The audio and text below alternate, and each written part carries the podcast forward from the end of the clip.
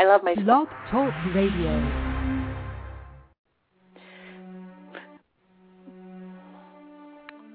In a valley, on a mountain, I beheld only God. In hardship, I saw him by my side. In ease and well being, I beheld only God.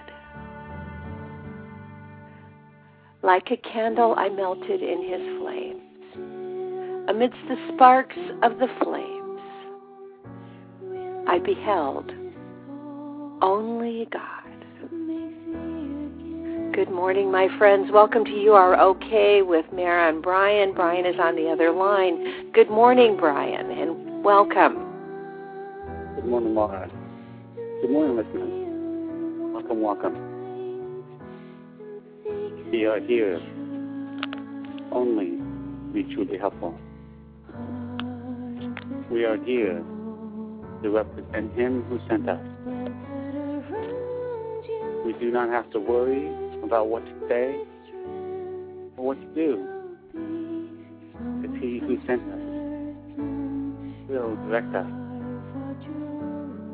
We are content to be wherever He wishes, knowing He goes there with us. We will be healed as we let Him teach us peace.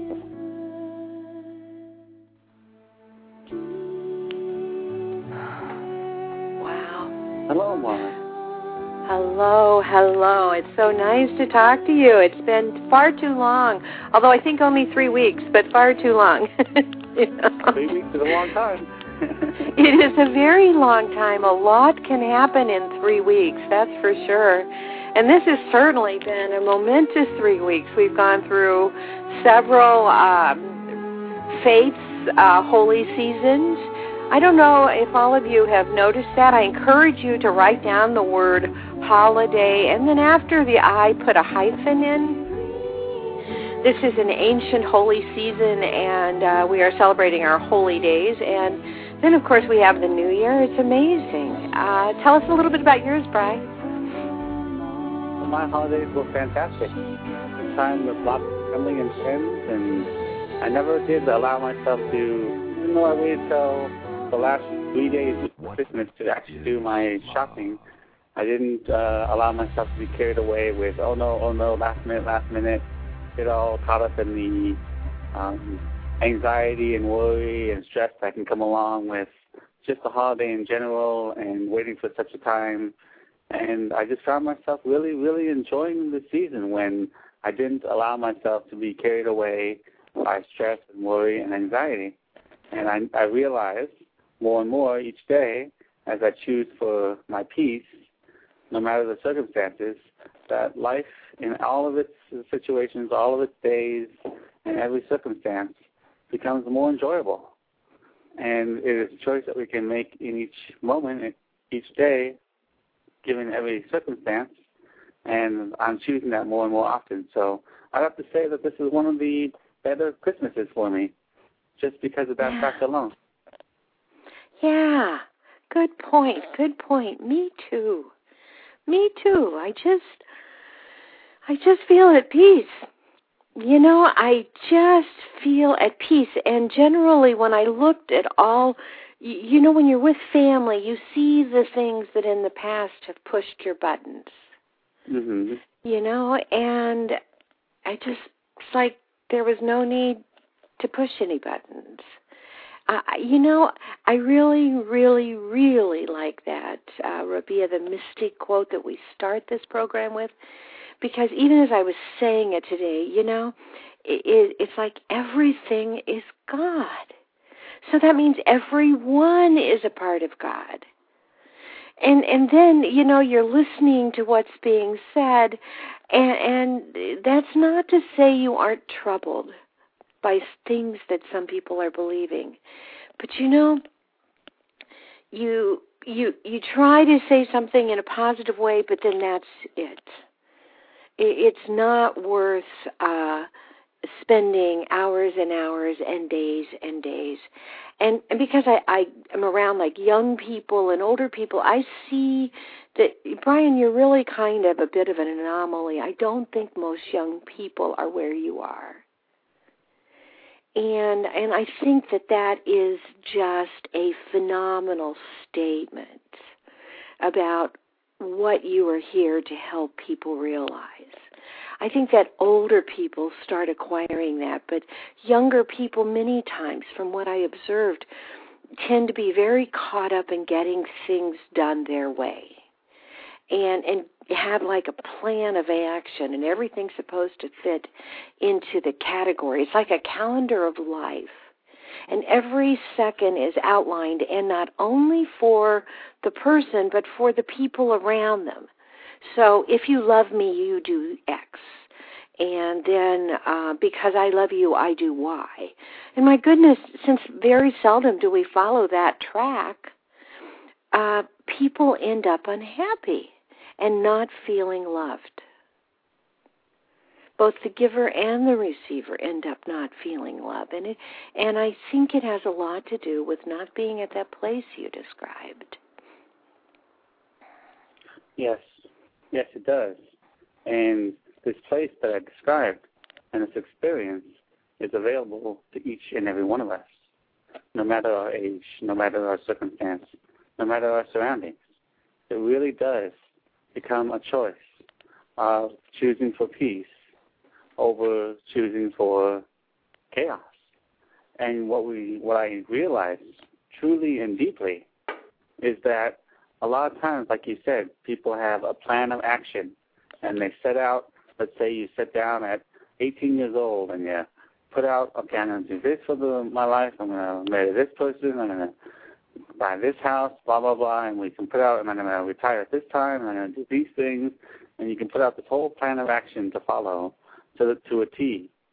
And what I realized is that a lot of times we're putting all these plans into motion in our minds, on paper maybe, so that we can reach an end goal to where we can say, I lived a good life, and declare that I lived a good life at the end of my life when all those things match up.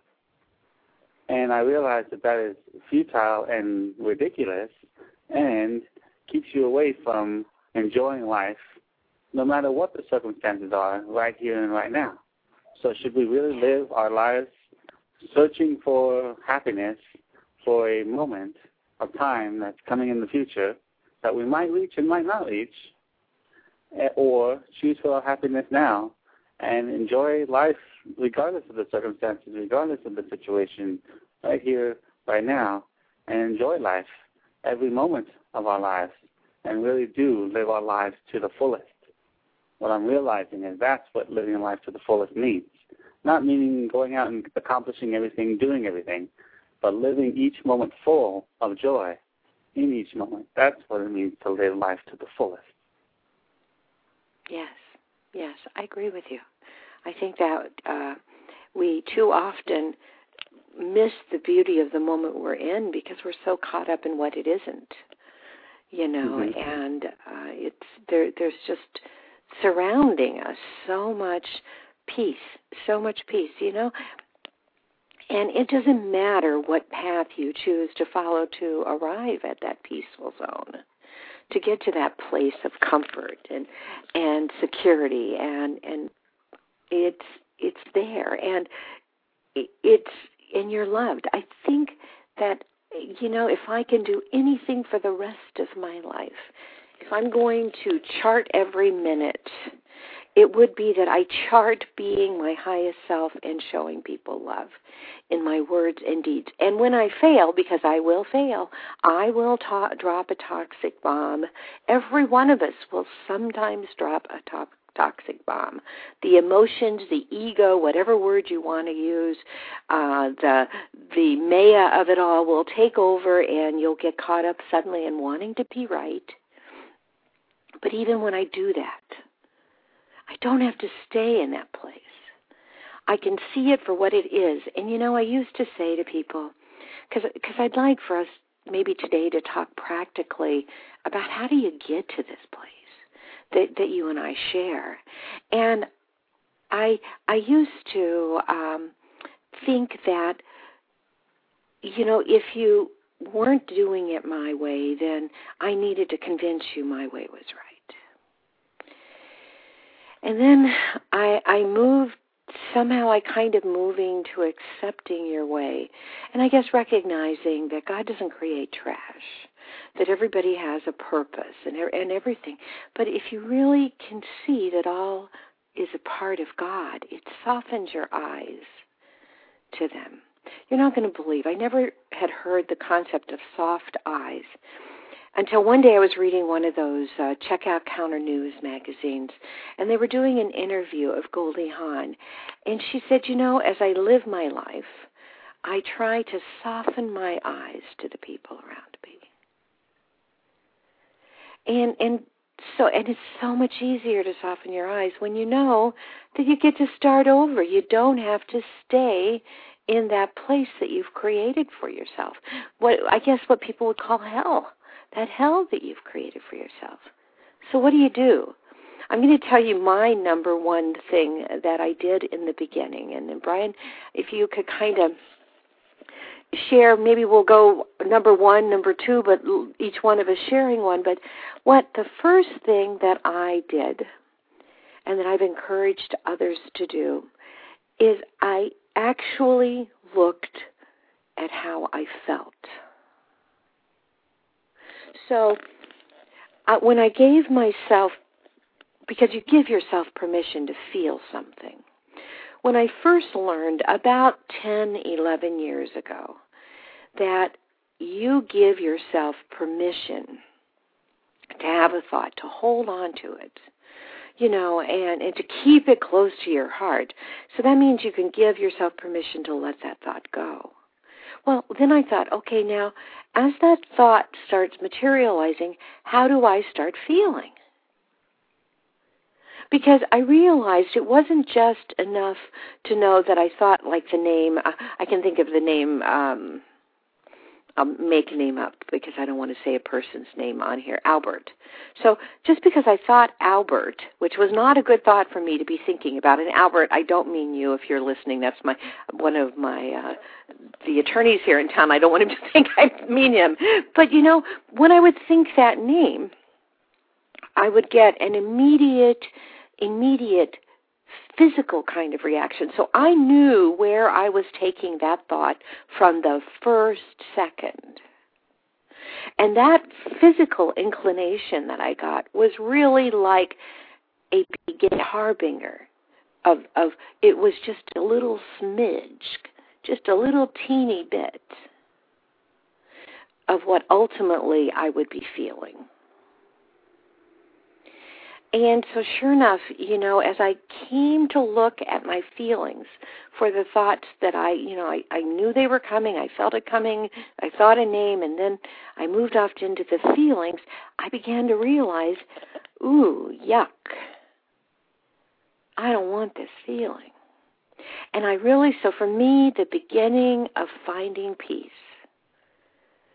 was recognizing what peace was not for me the feelings I had of disenchantment, disappointment, sadness, that the deep, deep, um, I don't know if I would use the word depression because that seems to be such a popular word that you treat with pills, but sadness. I mean, eh, I guess it is depression, you know, that that could go on for hours, maybe days. You know, and feeling that and saying, "Okay, now I know what this feels like." And I also know what it feels like right at its very beginning. And now, if I get to that beginning and I'm feeling those feelings, then I say, what lesson is there in this for me? But this isn't about what I do now. This is about one of the first steps for me was learning to recognize my own feelings, my own reactions, sadness, happiness, deep, deep sadness, um, you know, joy, elation, peace. And you know what? Peace is not I'd be interested to hear your thoughts on this one too, Brian. Um, peace is not like um, a giant slice of of uh, happiness, like a giant smile, a happy face. It's much, much more, but it is less emotion. Anyway, my first step. Brian, how about you? You're young. I'm really interested in knowing how you came to this place. So young. What was the well, beginning for you? It's it's hard to say what the beginning is, um, but I can tell you what the realization that came to me um, that helped me to make the choice, and then therefore experience it more often, and then it, it just eventually becomes a part of you.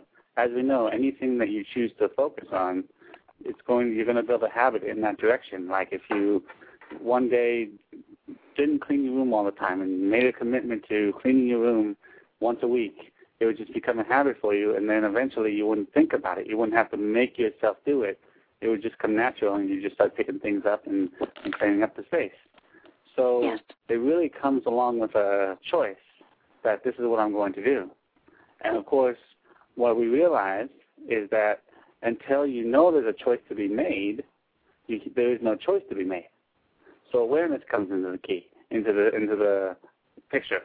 So once awareness comes into the picture and you realize that there is another choice, well now it just simply becomes a responsibility and an opportunity to choose.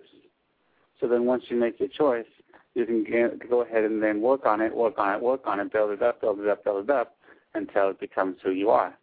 And so what I begin to realize is that it's always my choice, just like you were talking about. I love the what you were talking about with looking upon soft people with soft eyes.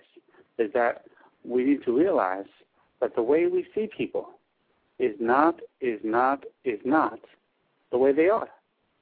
And I mean that literally for each one of us.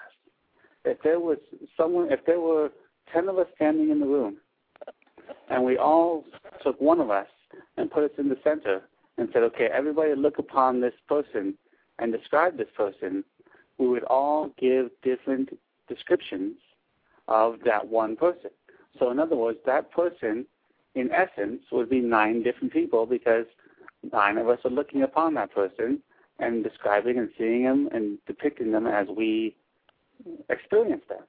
And this is because we have our own judgments, our own ideas, our own time that we spent with this person, to get to know them and experience them in different moods at different times, and so on and so forth.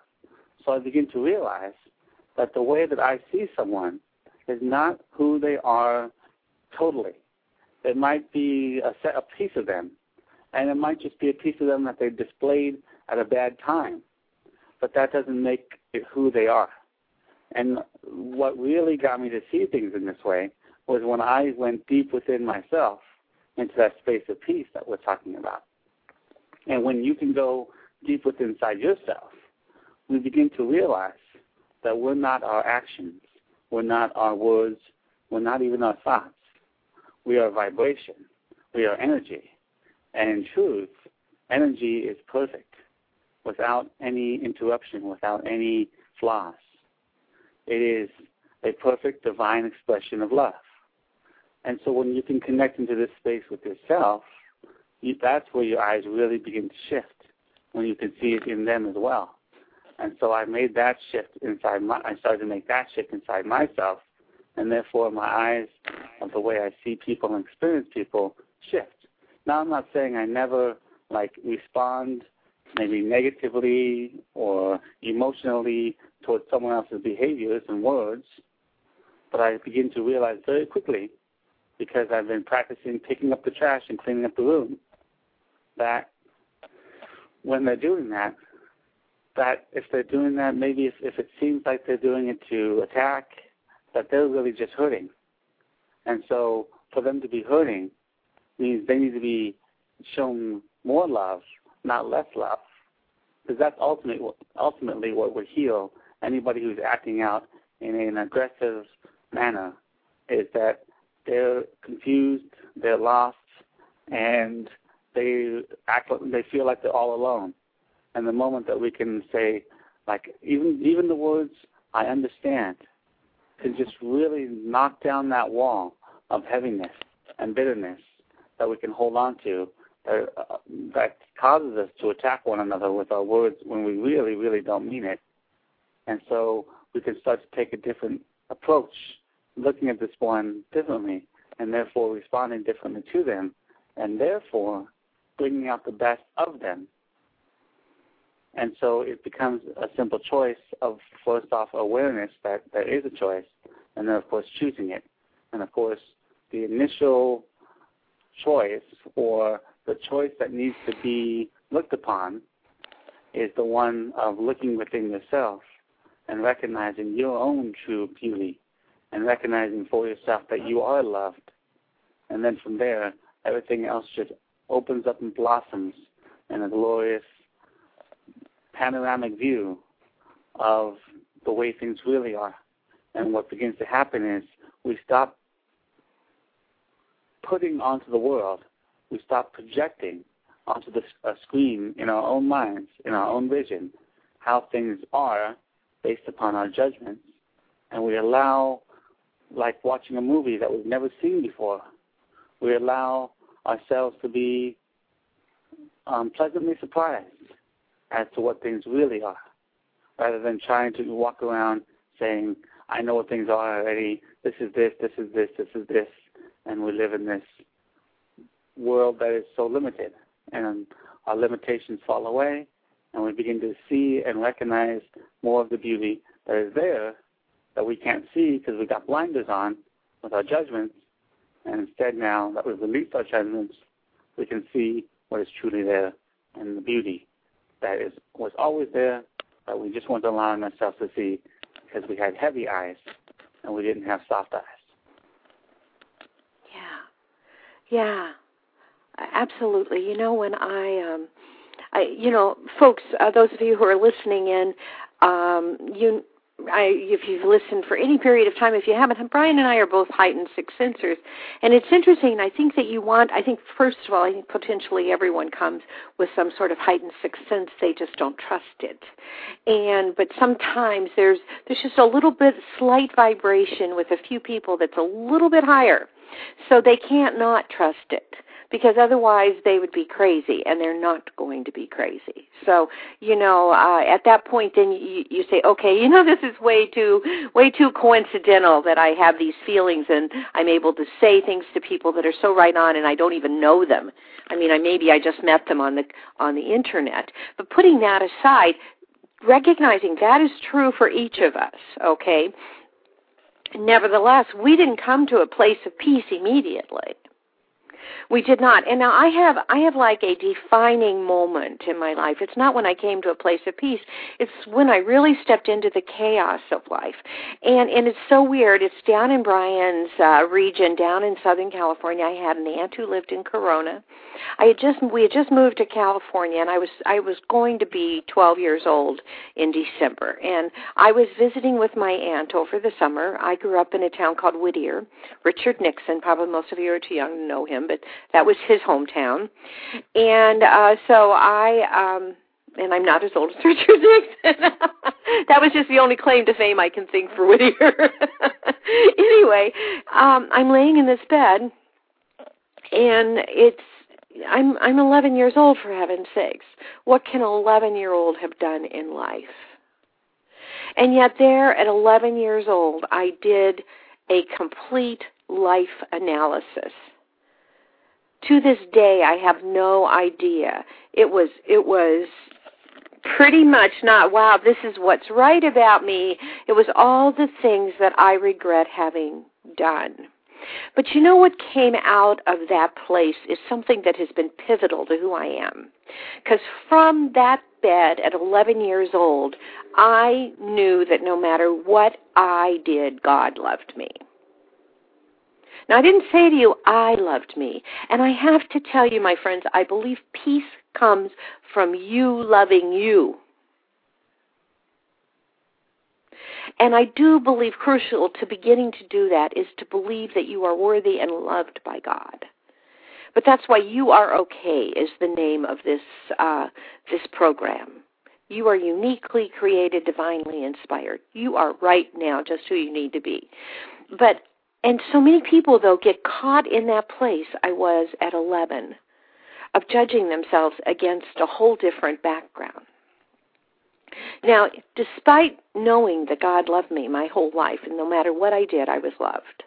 And so I did experience life. What interests me was that when I, now that I know peace, I'm thinking, geez, I wish I would have thought about this when I was Brian's age, because it's such a wonderful place to be. It would be a wonderful place to raise children. It would be a wonderful place to begin nurturing the belief in spirit and God.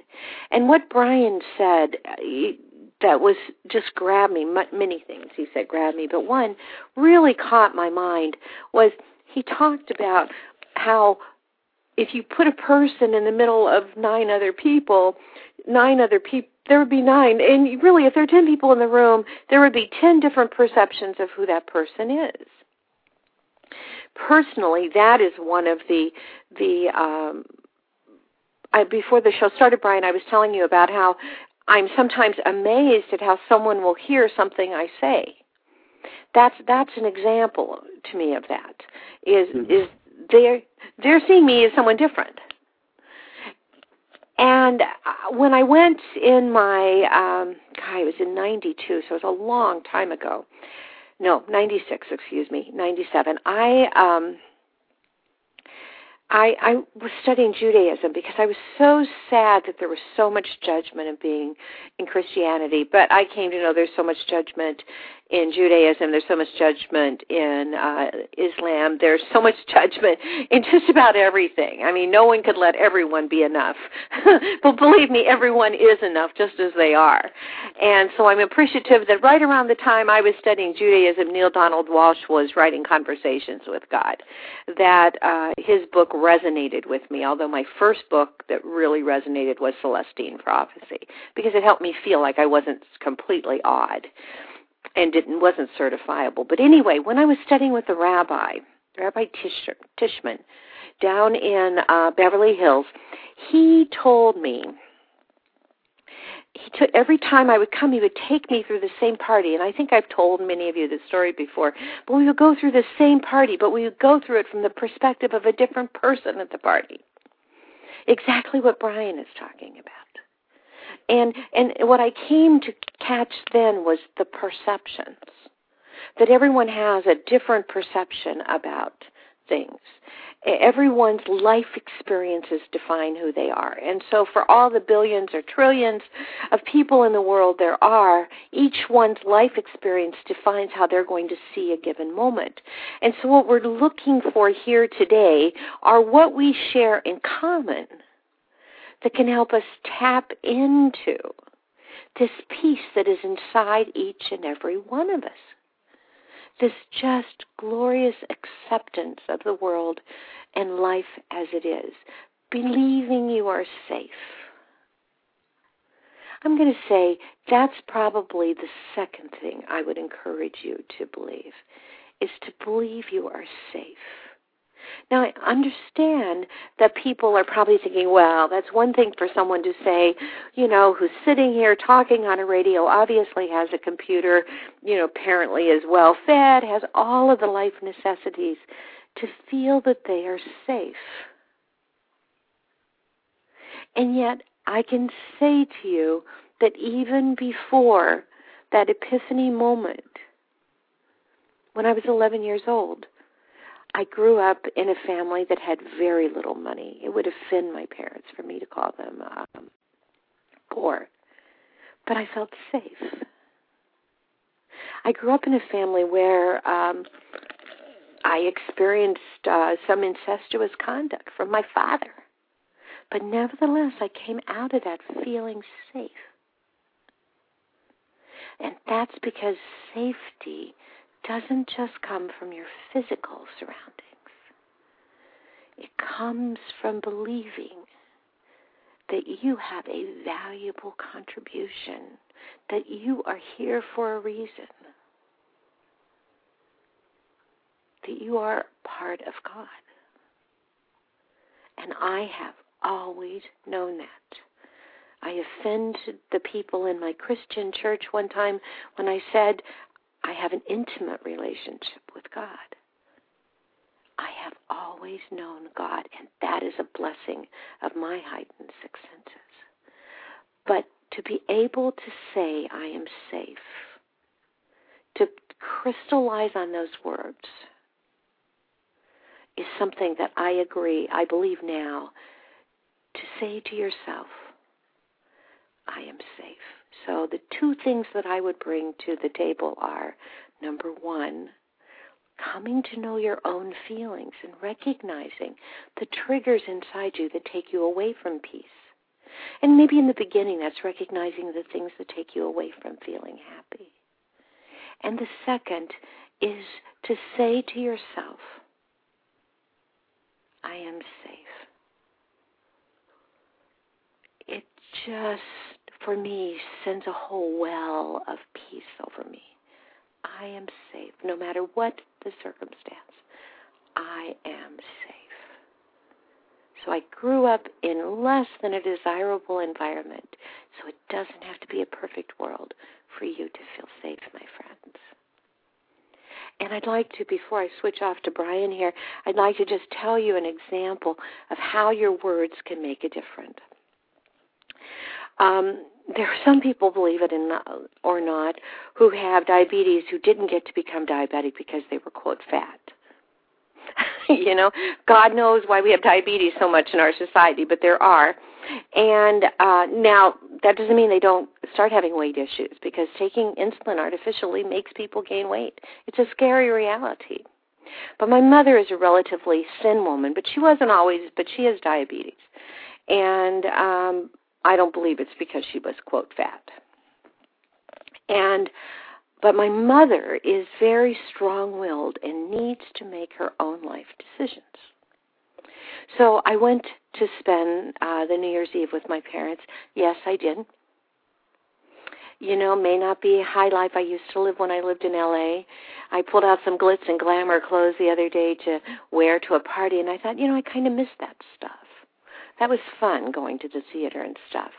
But right now, I'm here with my mom and dad, and they're in the final days of their lives. How many days that is, I don't know.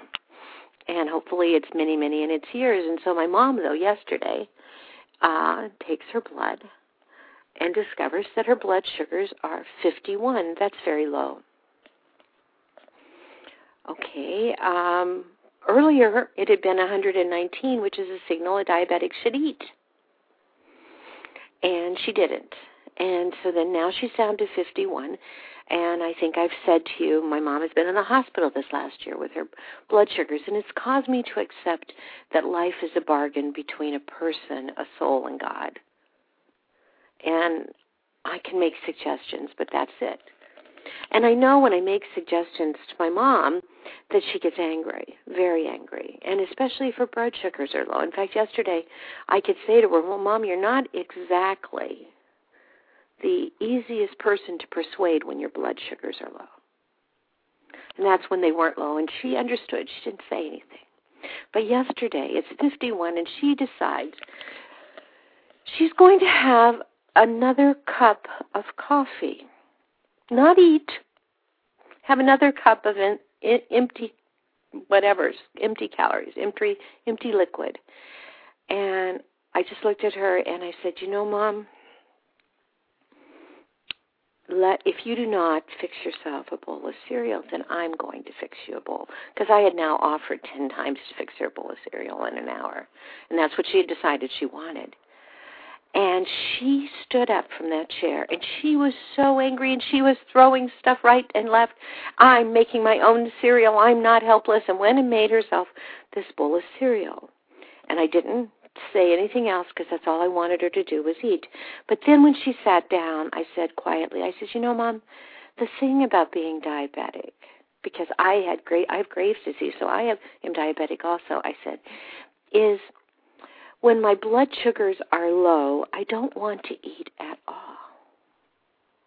when my blood sugars are high, there's not enough sweets and sugar any and carbs anywhere. And pretty soon, and she's laughing she's laughing, even though she was angry. So we're not saying don't say something, but we're saying think about what you say so that you can help take a potentially angry situation and, if possible, turn it into laughter. Brian, I rambled on a bit. I don't feel you rambled on. I feel that you shared some wonderful information with us and showed us a wonderful example of ways that we can handle situations. And what it comes down to um, a lot of times is exactly what you like to mention a lot of times on the show, which comes from the book The Four Agreements by Don, Don Miguel Ruiz, which is Don't Take Things So Personally. Yeah. We need to realize that everybody is processing their own emotions, their own likes and dislikes, and when things aren't going the way that other someone else wants them to go, then they are responding and acting in certain ways, and we can realize that again, so similar to what I was saying earlier, that when someone is acting out in a not so pleasant, not so loving way, it's because they're scared, they're upset, they're frustrated that things aren't going the way they want them to go, and maybe life is overwhelming, and they are just acting out when you know when we allow ourselves to really sink into that experience of life should be a certain way, and we work and work and work and work to get there, and we feel like we're not getting there, or we're actually slipping back, and we feel like life is being unfair to us, we can just lash out at anything and everything, and the cause for it has nothing to do with what we're lashing out at. It's because we're holding on to this resentment, we're holding on to this anger, we're holding on to this worry that we're not going to get what we think we need, and we're lashing out on some someone who doesn't deserve the lashing because it has nothing to do with them. And when we can begin to realize us who might be getting lashed at, when we can begin to realize that wait, this has nothing to do with me. Yes, they're lashing out at me, but really they're not lashing out at me. They're just releasing all that anger that they're holding on to uh, on another situation. And we don't even need to know that it's another situation. We can just simply say, well, this is uncalled for, so it must not be something that I did. This is something that the baggage they're bringing with them. And when we can separate ourselves from feeling like we're being attacked, when someone seems to be attempting to attack us, and we could say, whoa, whoa, whoa, this is all about them. Let me not take this personally. And by them not taking it personally, we can be effective to helping them to release what it is that's wrong with them. And of course, as we know, that as someone releases all that pent up aggression, anxiety, stress, and worry, that they become softer. And it's like a, it's like a teapot you turn on, you put the water in the teapot, you turn on the the heat, and as it starts to boil and boil and boil, eventually the steam's going to come out and it's going to make a hissing sound, and it's going to be an unpleasant sound until you turn down the pr- the pressure. And so, saying to someone, "I understand," and and allowing them to vent brings down the pressure and brings down the boiling point, and then they can be a more reasonable person. Because we know that when someone is consumed by their discomfort, by their anxieties, by their worries, by just thinking that life's treating them poorly, they are not themselves. They are not themselves. And so we don't need to respond to them like this is who they are. We can recognize that this is not who they are, and we can help them get back to who they are by helping them vent and not taking it personally. It's such a yeah. powerful tool that we can use to help one another. Yeah, see more in others than they are showing you. Yes. You know, you know, see God in them, see more in them, and uh, you know, I when I um, it, it, it's it, it that's a mindset. I I am I'm I'm really lucky because um, I I can see where people hold their pain and I can also feel it's in my mind. I feel where they hold their joy, their their spark of God. And I know that some people have that spark of God so far inside of them, so protected. It's like a giant wall protecting them from pain. And and so it's almost like through love you take the bricks down one by one by one. And and you just see more in them. And for whatever reason, people are sometimes afraid that if they take away somebody else's bricks and they just respond positively, that in the process they will lose some part of their their value that they will be less and it's because they have such a small infinitesimal idea of what they're because they place such a small infant, infinitesimal value on themselves. And and they are so much more. I mean, as I, as I listen to people tell me stories, I'm just this over this holiday weekend, and and you know, I just see so many lost opportunities to say, yes, you're right, you're so valued, you are enough.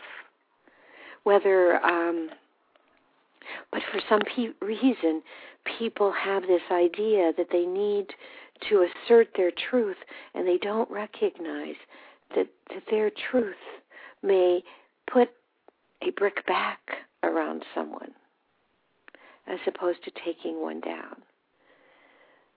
And their truth is designed to help them feel better about themselves. But it doesn't enhance the room. So there's sometimes it's better just to stay silent. There, there is a, a quote uh, from Buddha that, that basically asks uh, Siddhartha, does um, do your words make the situation better? So that's probably my third thing that I would say about finding peace. And, and that also comes from Don Miguel Ruiz's book, Be Impeccable with Your Word. So I would I would say for me, coming to a place of peace is recognizing my feelings, verbally saying I am safe even though at times I may feel threatened. I also send prayers to the people that I feel are threatening me, because seldom do you feel threatened that you do not have human beings involved in it. And remember, my friends, we are manifestors. So when you say, I am safe, you're manifesting. When you send love to the people who are causing you to not feel safe, you're feeling, remember? Then when you send love to those people, you are manifesting love in the world. And then I aim, I'm not always successful. I aim to be impeccable with my word. To say words that will tear down people's walls that are around their inner divinity, as opposed to words that will build them up. Perfect example someone was telling me a story, and I was to me, this is really a good example. Prior to the holidays, this person had told me that she was excited because her daughter and son in law were coming to have Christmas dinner with them, and she was making this special meal, and that her son in law liked ham, and so she was going to make a ham. So there was no doubt in my mind that she was making that ham for him. Who cares when she bought it, right? But on the day of the holiday, her daughter said to someone at, who was at the uh, table, Mom bought this ham specially for her husband. And then my friend said, No, I didn't. I've had this ham for a long time. Does that make anyone else's heart break? all in the name of truth. How many times do you do toxic, say toxic things? I know I do. I know I do, and I have to be sensitive to them. I, I, I don't do it all the time, and I'd like to say I do it seldom, but it doesn't matter. I do do it. And in that process, that caused her daughter to put you know, more bricks around her inner divinity caused the the son-in-law to feel less valued and honored, which was the intent of the ham. You know, so I, I think being impeccable with your word is a real challenge, and that would be another thing that I do. Brian. Yes. It really comes down to not needing validation from other people through other people, in other words. In other words, when, like we've been talking about, when we realize that we are loved by God, by Source, by Universe, by love itself, that we don't need to go out and find validation in one another for saying that or re- realizing that for ourselves. And when we realize that we are loved, then our words are going to be impeccable because we realize that the other one being just like us. Because when we talk about this, these concepts of oneness, of wholeness, of togetherness, it's not a bunch of individual things that are very similar to one another.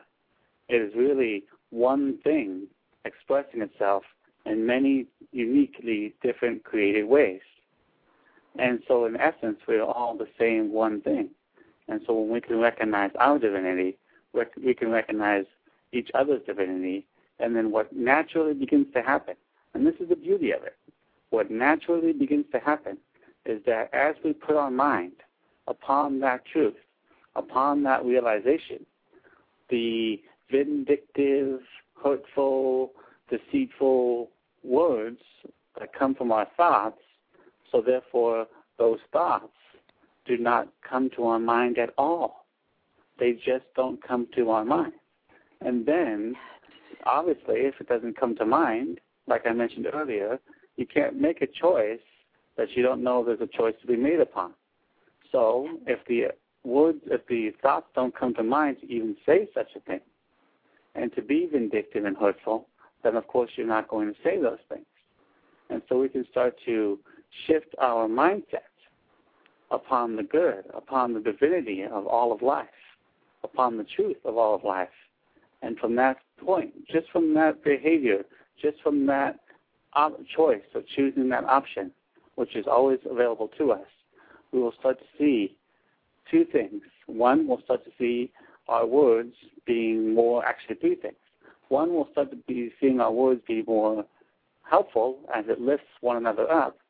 Two, we'll start to catch ourselves when we are about to say something that might be hurtful, that might not be the most beneficial thing to say in that moment. And three, we'll find ourselves eventually not even having to guard our thoughts from if this is an okay thought if this is a negative thought. Our thoughts will start to just naturally evolve or change into peaceful and loving ones. And then we can live more naturally in that space of love, which is our natural inheritance, a natural way of being. But again, the choice becomes recognizing, like Mara's been sharing, the feeling that you're having from your thoughts and just noticing the thoughts in general. The, the, the first place we can look at, if we're too mm, proud or too, um, you know, saying this is hogwash, I don't, I don't need to look at my feelings, is that we can look at the effect of our words upon other people.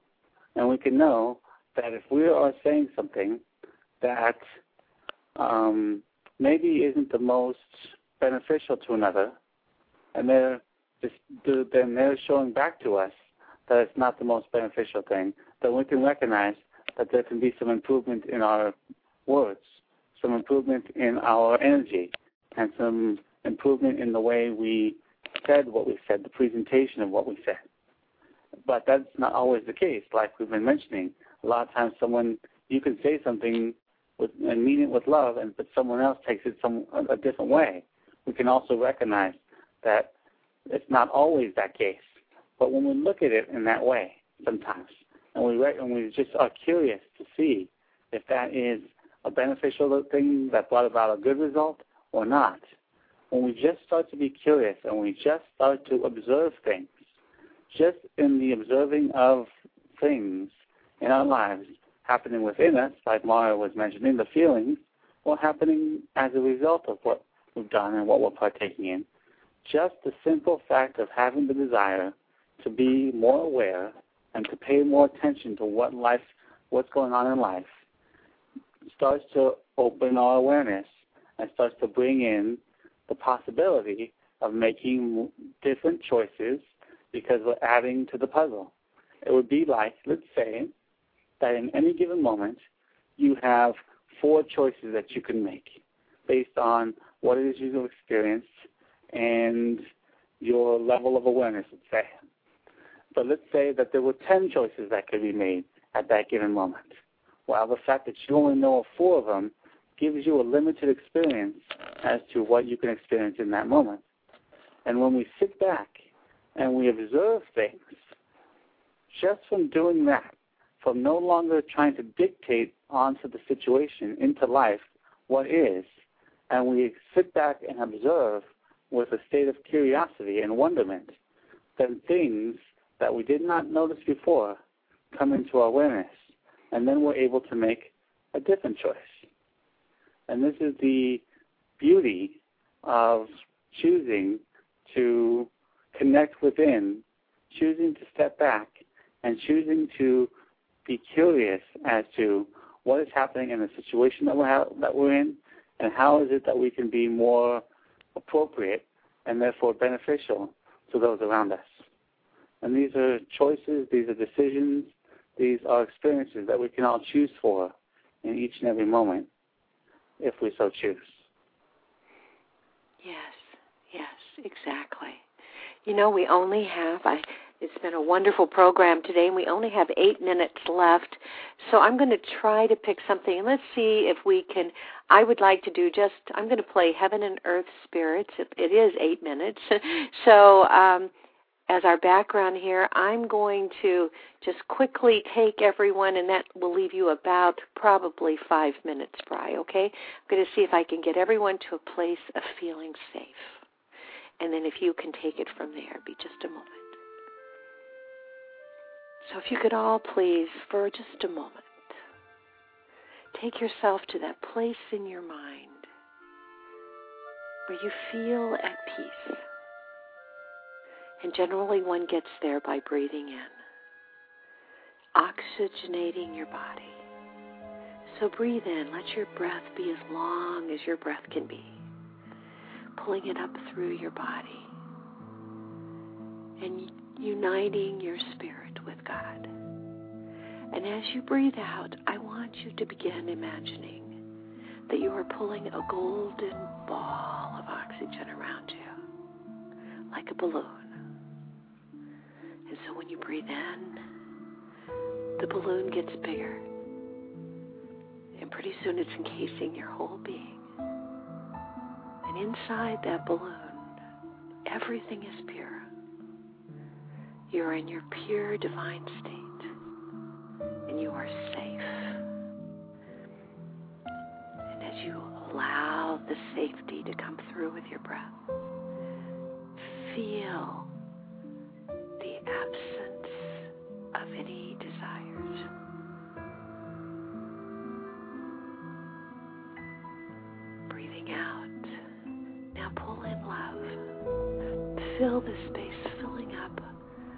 God's love for you. We've survived many life choices we've made, many experiences, because we have God with us and we are safe. Nothing holds us back. So now, as you sit here encased in your balloon of safety and love,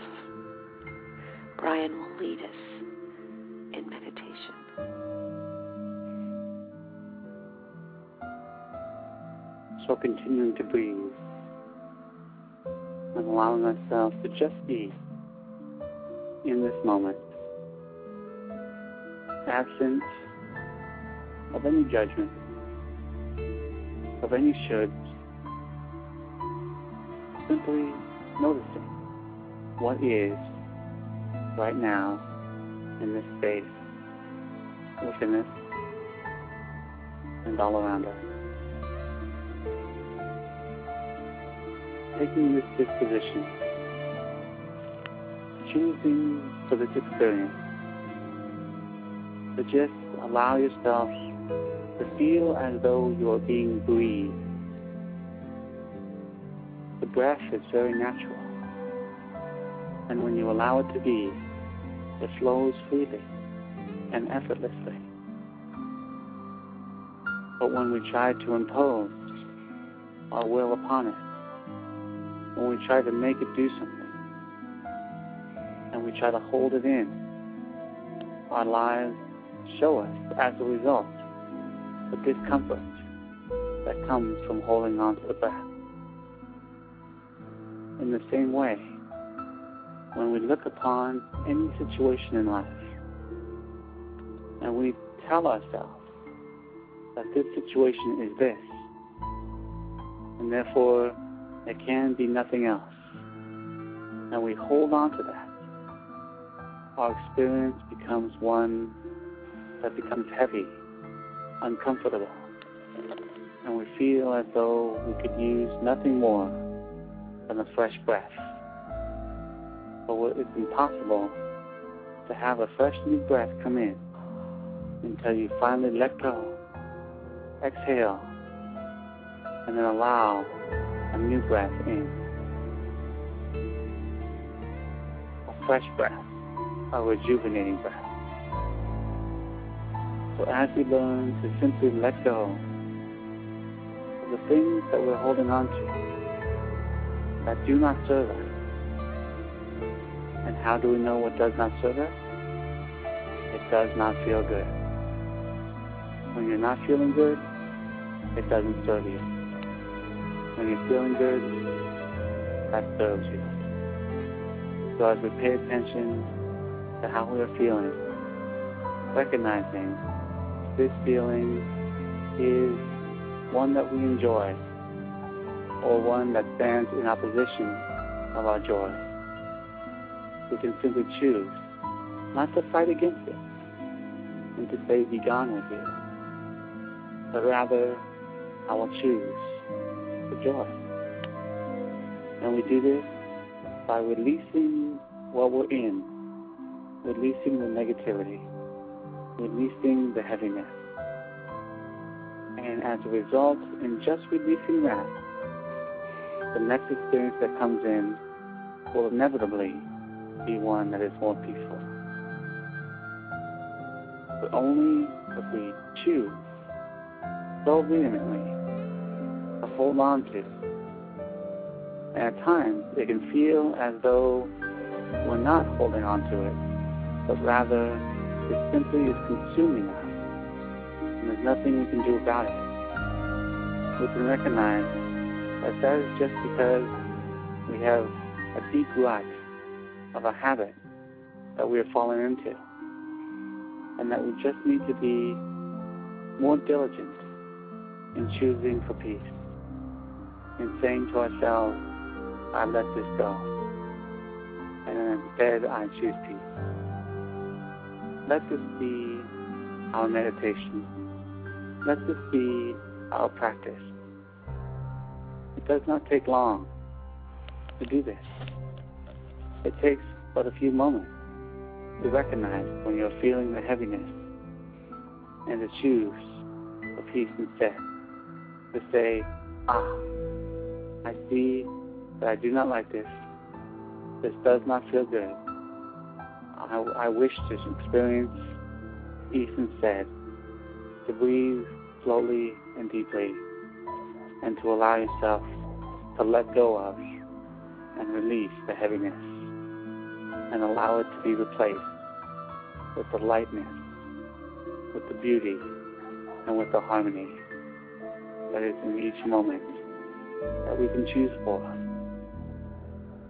And that all we need to do is choose, and it shall be. So let us now spend the next few moments, spend the next three breaths just feeling ourselves breathing naturally and easily.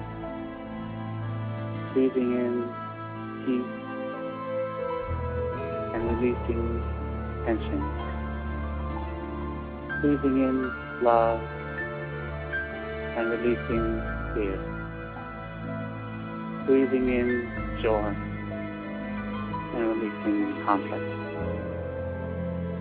And allow yourself to just be in a space of ease and peace and well-being now.